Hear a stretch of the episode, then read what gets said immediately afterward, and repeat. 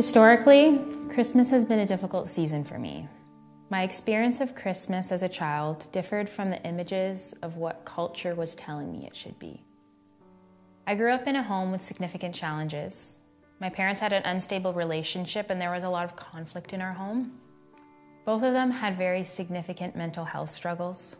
Finances were tight or insufficient, and we often relied on food banks and the generosity of family. Situations that were already difficult became explosive under the pressure of what was supposed to be the happiest time of the year. When I was 14, I was adopted by my aunt and uncle, who I now feel and call my parents. My home setting was significantly more peaceful, and my experience of Christmas looked closer to the cultural norm. But after the presents were opened, the family gatherings were done, the decorations were put away, it didn't feel as fulfilling as I thought it would. However, that emptiness could not hold a candle to the exhausting pain of my grief the Christmas after my brother died. Michael passed away at 16 after being diagnosed with a rare brain cancer. Michael was my biological brother who I spent majority of my life with. Being younger than me by 7 years and the struggles of our biological household, a lot of my time was spent taking care of him, which was a welcome distraction from the conflict in our home. He held the memories of being with our biological parents as well as moving and adjusting to our life with our adopted parents. It's hard to describe without understating how important his companionship was to me. The loss of the presence of his presence in my life left a deep hole that couldn't be filled, nor did I want it to be. I felt disoriented. Every outlook on life now felt clouded, and my framework needed to be reworked with the presence of this new, deep, heavy grief. Michael passed in October 2019. Christmas being the next eventful marker in the calendar, the season took on the brunt of my cynicism, lament, and pain. Although naturally I am someone who enjoys gathering with family, decorating, and gift giving that comes with the season, that year I dreaded it. I rolled my eyes at the shallow songs that incessantly played in every public space. I stared at the decorated Christmas tree in our living room, picturing how good it would feel to drag it out back, douse it in gasoline, and watch it be engulfed in flames. I excused myself at every family gathering that Michael once was to weep. I was angered with what felt like a trivial cultural celebration of consumerism, perfectionism, and greed. Graciously, God led me to some practices that helped me wrestle through the grief. I'm going to go over them plainly, but Timothy Keller does a much better job of encouraging those who endure suffering in his book, Walking with God Through Pain and Suffering. The first practice I developed was lament. It looked like simply verbalizing what I was thinking to someone else, a quiet conversation with myself or with God. Often music resonates with me in a unique way, so I'd listen to songs that gave voice to those thoughts. I also identified with C.S. Lewis's A Grief Observed, which is a journal like exposition of him processing the tragic loss of his wife. Secondly, I had to press into and sometimes push myself to partake in thanksgiving or praise to God. I saw Thanksgiving as a necessary reminder that grief is hard because life is good. Sometimes in a worship song at church, it felt like something I was spitting out through clenched teeth, and other times it was a natural outflow of my heart.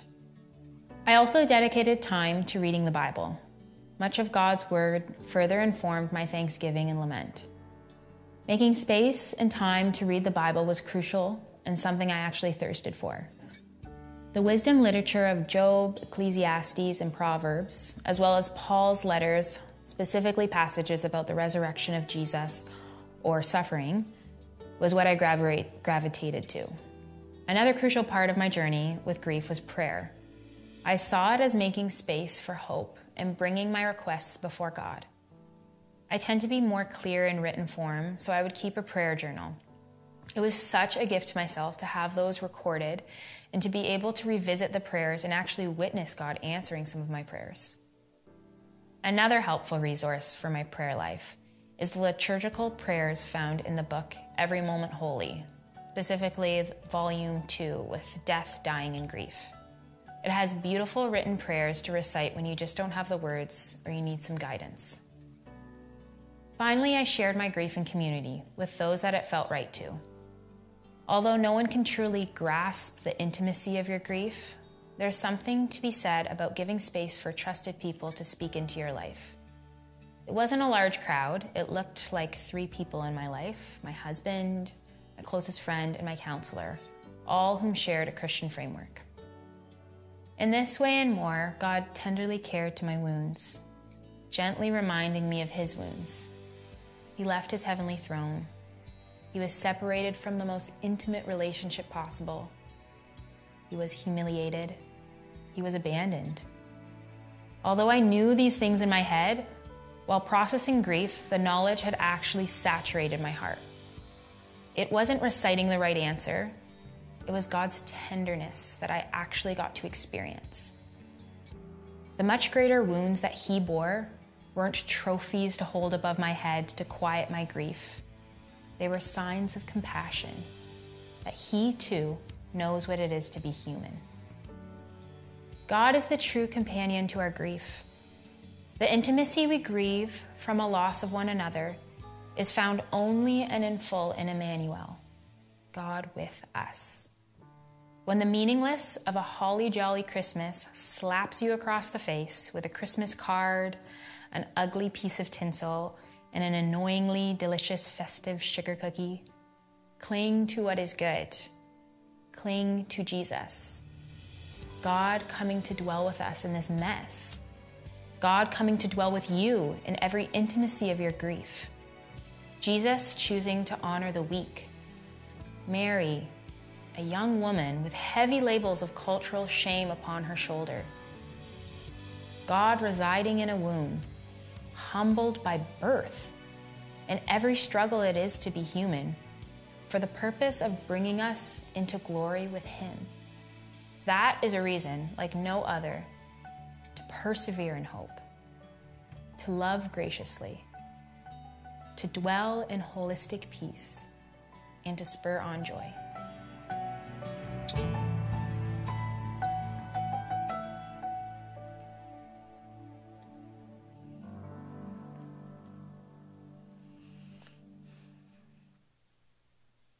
Thanks, Michelle.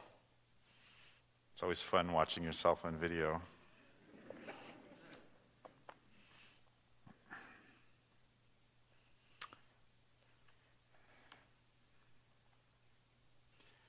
There you, there's the sermon, right? Wow.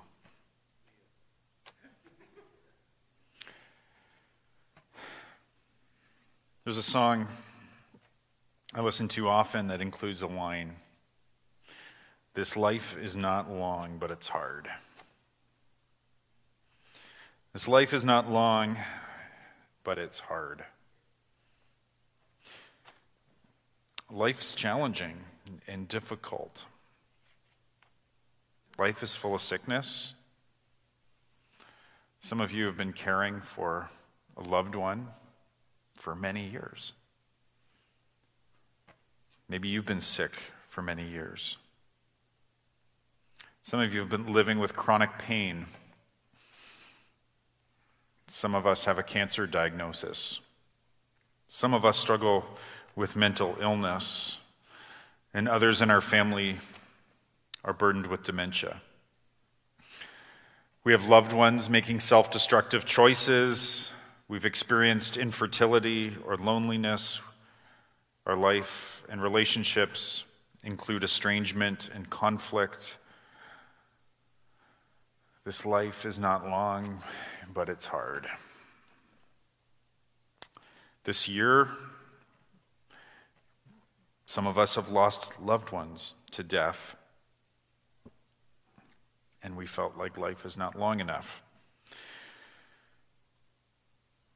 This life is not long, but it's hard. Read a newspaper and there's just bad news upon bad news. As a pastor, I often hear the stories of life's difficulty and life's brevity. And the, that difficulty and that sorrow often feels especially difficult at Christmas. Because we've kind of got a couple of things going on at this time of year, right? We've got this cultural, as Michelle alluded to, this cultural celebration of, of Christmas as the hap happiest season of all.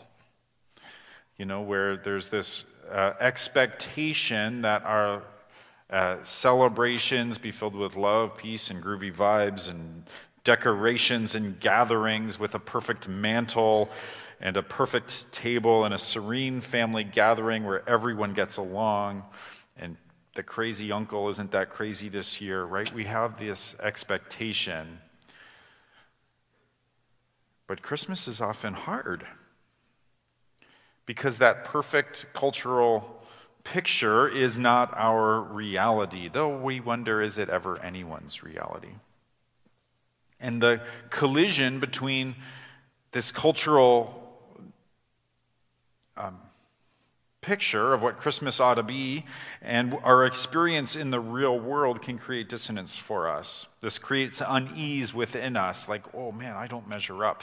I'm, I'm, that's not my experience. And so, what do I do with that? We can deny it and withdraw. We can try to paper over it with sentimentality, or we can enter into it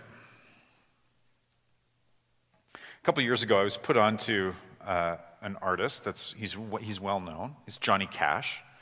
I don't know any Johnny Cash fans out there. I actually was put on to him. Um, I hadn't ever really listened to him, um, but officiated a, a, a, funeral. It was a really sad funeral, and they requested a Johnny Cash song. And I kind of started listening to him a lot. And uh, Johnny Cash died a few years ago, and one of the tributes written at when he when he died was that he was determined. This is a quote to recognize life's darker side.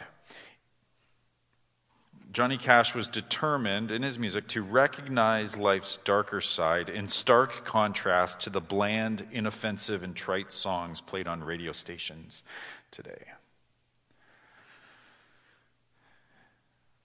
Now, I'd say that is probably especially true of Christian radio bland, inoffensive, and trite. But life has a darker side. We're in the season of Advent, as Jeff's already alerted us.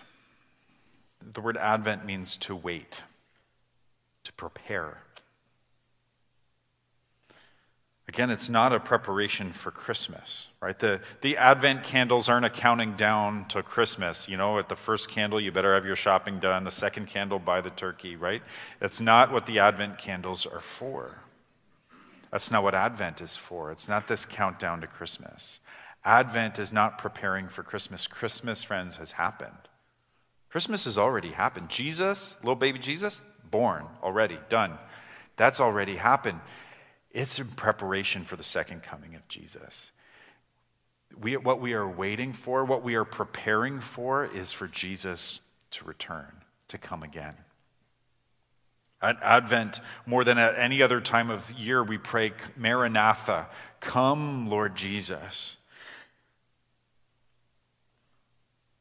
And the reality is, is in times of sorrow, in times of grief, those prayers only intensify, ought to only intensify. Come, Lord Jesus, deliver us. Deliver us again. That's what so many of the Christmas carols that we sing actually are. They're not singing about Bethlehem and Christmas. They're singing about the second coming of Jesus. Joy to the world, it's about the second coming of Jesus. Come, thou long expected Jesus, about the second coming of Jesus. O come, O come, Emmanuel, it's about the day spring to come again, the dawn of heaven to shine on us again. Uh, my text for this morning is a prophecy. It's, uh, if you want to follow along, it's in Luke chapter 1. It's given by a man named Zechariah, and it is a Christmas passage. sort of. Uh, and in Luke chapter 1, so Zechariah was a priest, uh, so of the house of, of Levi, and he uh, was uh, chosen to be to serve in the temple. There were many priests, but you kind of had to wait for your turn for the lot to come up to actually serve in the temple. Uh, Zechariah served, was serving in the temple when an angel Gabriel comes and says, Your wife, who's been, uh, with whom you have experienced infertility for so many years, is going to become pregnant. And, and Zechariah's like, Way too old for that. That ship has sailed. And, uh, and the angel Gabriel is like, no, no, no, this is happening. And actually, as a sign that this is going to happen, you're not going to speak until he's born. And so you, you may know the story that Elizabeth did, in fact, give birth to a son. His name was John. He became known as John the Baptist or John the Baptizer. And, uh, and as, as Zechariah names him John at his birth, his, his mouth is open and he, he gives this pro- prophetic word and so I'm going to read three verses at the end of his prophetic word that he gives, as he, uh, that he speaks over his son John. Um, and that begins at verse 76 of Luke chapter 1. I'll, I have it on the screen here too. And you, child, will be called a prophet of the Most High. To prepare, for you will go before the Lord. You are going to go before the Lord to prepare his ways, to give his people knowledge of salvation through the forgiveness of sins. Because of our God's merciful compassion, the dawn from on high will visit us to shine on those who live in darkness and the shadow of death, to guide our feet into the way of peace. This is God's word. A couple of thoughts among this theme will our sorrows have no end. The first is that we live in the land of darkness and the shadow of death. This, that's where we live. We live in darkness and the shadow of death. Isaiah is, or uh, Isaiah, Zechariah is prophesying that John is going to prepare the way of the Lord. Who's the Lord? Jesus is the Lord. And Jesus is going to come to give his people knowledge of salvation through the forgiveness of sins. And because of our God's merciful compassion, the dawn from on high will visit us to shine on those who live in darkness and the shadow of death. And friends, that describes us living in the land of darkness in the shadow of death. It's a shorthand in biblical speak for our fallen condition. It's a shorthand, it's a way of describing living in a world that's been tainted by sin, living in a world that's been marred by the curse, living in a world that's not yet been fully healed and restored and redeemed. We now live still in the shadow of darkness, in the shadow of death. It's important, I think, to recognize that so that we not be surprised by griefs and sorrows. I have this distinct memory as a child growing up. And, you know, sometimes you'd hear stories of, of terrible things happening to people or, you know, people getting sick or, and, and, and passing away. And I remember having, distinctly remember feeling that those were things that happened to other people.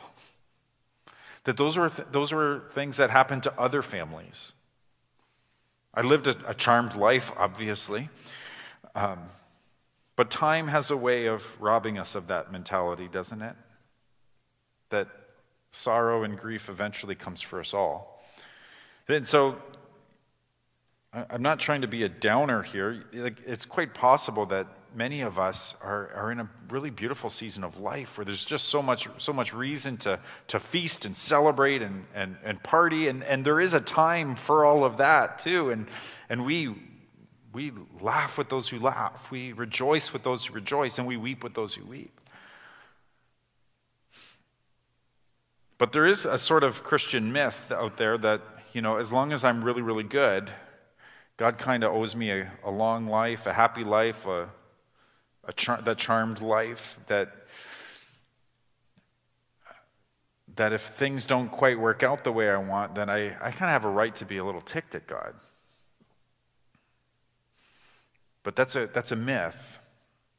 You know, sorrows eventually are coming, not necessarily because you've done something wrong, but because no one in the land of darkness and death is immune from sorrow.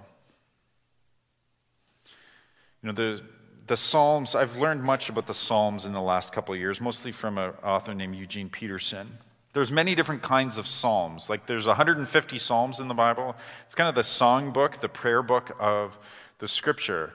And uh, the scholars will, will try to categorize the Psalms. And there's different kinds of Psalms. There's songs of, of praise, and there's songs of, of prayers of petition where you're asking God for things. Do you know the most numerous, the, the largest category of Psalm is the Psalms of lament? Psalms of lamentation, of crying out after God. Which which is interesting, right? You wouldn't think that give, listening to Christian radio. I don't mean to slam positive, encouraging Christian radio, but it's there's none of that. The Psalms of Lament are the most numerous, which instructs us how to deal with her grief. And again, kind of taking this idea from uh, Eugene Peterson, I think T- Keller picks up on that in the book Michelle mentioned as well, that the, the Psalms are so instructive for us as to what to do with our emotions. You know, religious folk often try to tell you to stuff your emotions, to deny them, like just vent them, like be, get that, you know, work out your stiff upper lip, like be strong. Don't you dare admit, admit sadness or weakness, or don't you dare admit any negative emotion. Stuff it, keep it all together. You got this. That's what religious folk tend to, tend to suggest. Whereas, kind of on the uh, far other end of the spe- pendulum is like just give full credence to any and every emotion and feeling that you ever feel. That's your truth. Just follow your heart. Just that's if you're feeling that, then that's go that way. Whereas Peterson would say, and I think Keller too would say that there's this other way of the Psalms teach us of bringing our emotions to the presence of God and praying them in the presence of God, processing them with God and to God, and speaking out what's on your heart to Him. Not denying them, but not just giving full credence to them either, but processing them in God's very presence. You know, it is safe to do that. He can, he's a, he, he can handle that. He can handle it. You know, there's, there's some, if, when you read the Psalms, I've, I've often been really, really confused by this. Maybe you have been too. Where you read Psalms of lament, or there's another kind of psalm called imprecatory psalms. Those are, those are even, those are a little nasty where it's like, God, would you mind killing that person? Because I don't really like them right now. Like, where the psalmist is like, uh, smite them, kill them, like, you know what I'm talking about, right? If you've, read, if you've read the Psalms, there's these Psalms where you're like, what is he? This guy is having a bad day. He is angry. He's like, would you, would you commit genocide against that whole people group? And like, it's, it's quite terrible. And you're like, and there's other Psalms, uh, the Psalms of Lament sometimes, where they're praying things. And you're like, that's not a good thing to pray. You shouldn't pray that. There's a, there's a psalm where where uh, David, I think it's David, says, Turn your face away from me, God. Like, God, would you just leave me alone? Like, it, should you pray that to God? Turn, like, abandon me, please, God. Like, turn away from me, turn your face away from me. If God were to do, like, that's the definition of hell. What, what is going on there? Have you ever been confused by that, by, by some of that, where you're like, this is, but it's in the Bible. So am, does that mean I'm supposed to pray like that? I think, and the, the insight, and, and I'm pretty sure it's Peterson again that, that helped me understand this, is that actually what's going on there is God's given you permission to just pray what you're feeling to Him. Like he's, he can handle it. And he actually has the wisdom to know what to answer and what, to, what not to answer.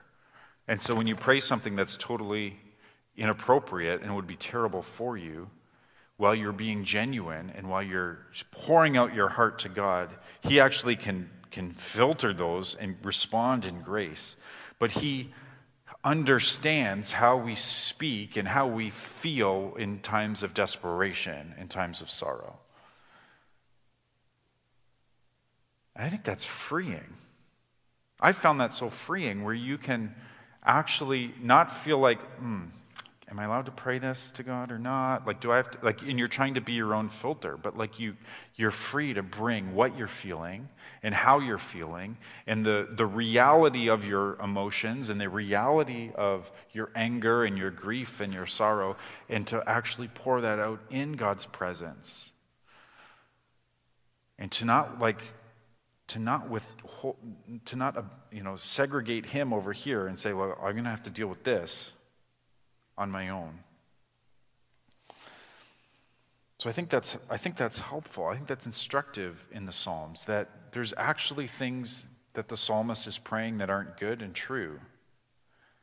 But they're what they are is they're examples for us that it's it's it's permission. You can bring anything you're feeling to God. So Zechariah says that John is going to prepare the way for Messiah, and the Messiah is going to, which is Jesus, is going to uh, be the dawn or the day spring, the, the light shining on those who live in darkness in the shadow of death. So, first of all, encouragement for those who are in grief and sorrow is that we do live in a land of darkness and in the shadow of death. Do not be surprised when sorrows come. And come and pour out your heart to your Father in heaven. The second thing I want to see in this uh, text, in this prophecy of Zechariah, is that the dawn from on high has come. We are not left from, we are not left without hope. The dawn, or the some translations would say the day spring. So sometimes we'll sing about the day spring, come thou day spring da da da da da, whatever it is. um, that's, that's talking about this passage here. It's the dawn, the source of light. That light has shone on those living in the land of darkness and in the land of death. How? Two ways in this passage to give his people knowledge of salvation through the forgiveness of their sins. Jesus has come. Jesus has come to give us the light of the knowledge of salvation through the forgiveness of our sins. We have all sinned. We live under the curse of sin, and He has come to forgive and to heal and to give us the knowledge that we can be saved from our sin, to deliver us from the fear of death, Hebrews says, to destroy the works of the devil, John writes in 1 John 3, I think, to save us to save us in the past tense, that He has delivered us and saved us from the penalty of sin. In the present tense, He is now even saving us from the power of sin in our lives. And one day, praise His name, He will deliver us and save us from the very presence of sin. He is saving us so that we would know Him. He's come to save us. He's come to understand us, as one song, a more recent song, Gloria uh, Jess Ray, God has come to understand us. He has come to enter into our griefs and sorrows. Jesus is described as a man of sorrows and acquainted with grief. He prayed in the Garden of Gethsemane, My soul is exceedingly sorrowful, even unto death. I am feeling so much grief and sorrow right now, I feel like I could die. He prayed to God. He came to give us knowledge of salvation through the forgiveness of sins. He did that by his death on the cross. And so think of the cross of Jesus. Think of his sacrifice for our sins. And when we do that, it rids us of self pity. It rids us of self pity as we think of his wounds by which we are healed his wounds which are for us. So he came to give, give the knowledge of salvation through the forgiveness of sins, and he came to guide our feet into the way of peace. He came to guide our feet into the way of peace, the way of shalom, flourishing, wholeness, well being, how we were meant to be. It's the Sunday of hope, Advent Sunday of hope. You see, Christian hope is not, I hope something's going to happen. It may not, may, maybe, maybe not, but I really, really hope I get the Xbox this year. Christian hope is not that we have a really long life or that we have a great family or that we have good health or that there's an easy and comfortable year ahead. That's not our hope. Our hope is in the new creation. Our hope is that we are guided into the way of peace, into the place of shalom. Our hope is that God will make all things new, that He will restore all of creation to the way in, He intended when He made it. Our hope is unshakable. Our hope is that God is going to set all things right, that every sadness will come untrue, that every tear will be wiped away, that a sorrow and grief may last for the night, but joy will come in the morning. That He is going to turn our mourning into dancing. And that He will give us the oil of gladness that will never end. That He's going to put all things right, that every injustice will be subverted and made right, that righteousness will prevail.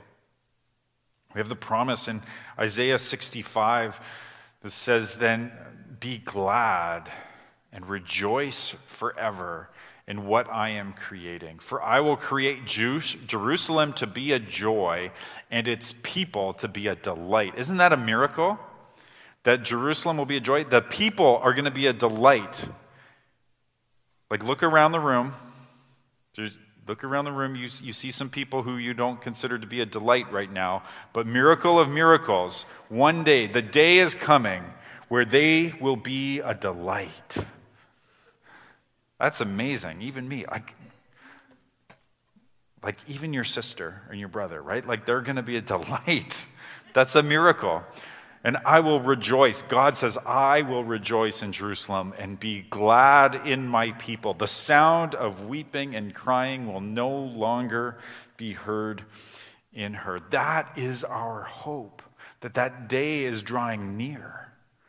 And so we may experience tragedy, unspeakable tragedy. And while it may dash our desires, our hope remains unshaken and unthreatened. Because no matter what happens, no matter the sorrow and the grief, that day is drawing near. Messiah is on his way. And that, friends, is the Advent tension that we live in the contrast between what is and what is to come. That tension between what's, what, what is now, the reality of our lives now, and what is promised, that now and the not yet. But we have this hope as an anchor for our soul. Christ has come, and Christ will come again. And he is coming even now. He's on his way. Colossians 3 says our, li- our lives are hidden with Christ in God. And when Christ, who is our life, appears, then we also will appear with him in glory. And Paul writes in Romans 8 that the sufferings of this present time are not worth comparing to the glory that will be revealed in us. Or in 1, 2 Corinthians 4, he writes, Our light and momentary affliction Think of that for a second. This is Paul writing. He's been beaten a bunch of times, been in prison. He's ultimately going to give his life, and have his life taken from him. He's had experienced all kinds of loss and conflict and difficulties and sorrows throughout his life. Our light and momentary affliction is producing for us an absolutely incomparable weight of glory. You see, the kind of joy we need in this world, the kind of joy you and I need to navigate the sorrows and griefs of our life, is the kind of joy we get through tears. Life changing, hope filled, unspeakable joy comes through the way of tears and the ways of grief, and finding our hope as an anchor for our soul that, yes, the light is coming. The dawn of the new day, of the new Jerusalem, of the new creation is drawing near. And that, friends, is a hope that is unshakable. That is a hope that is unthreatened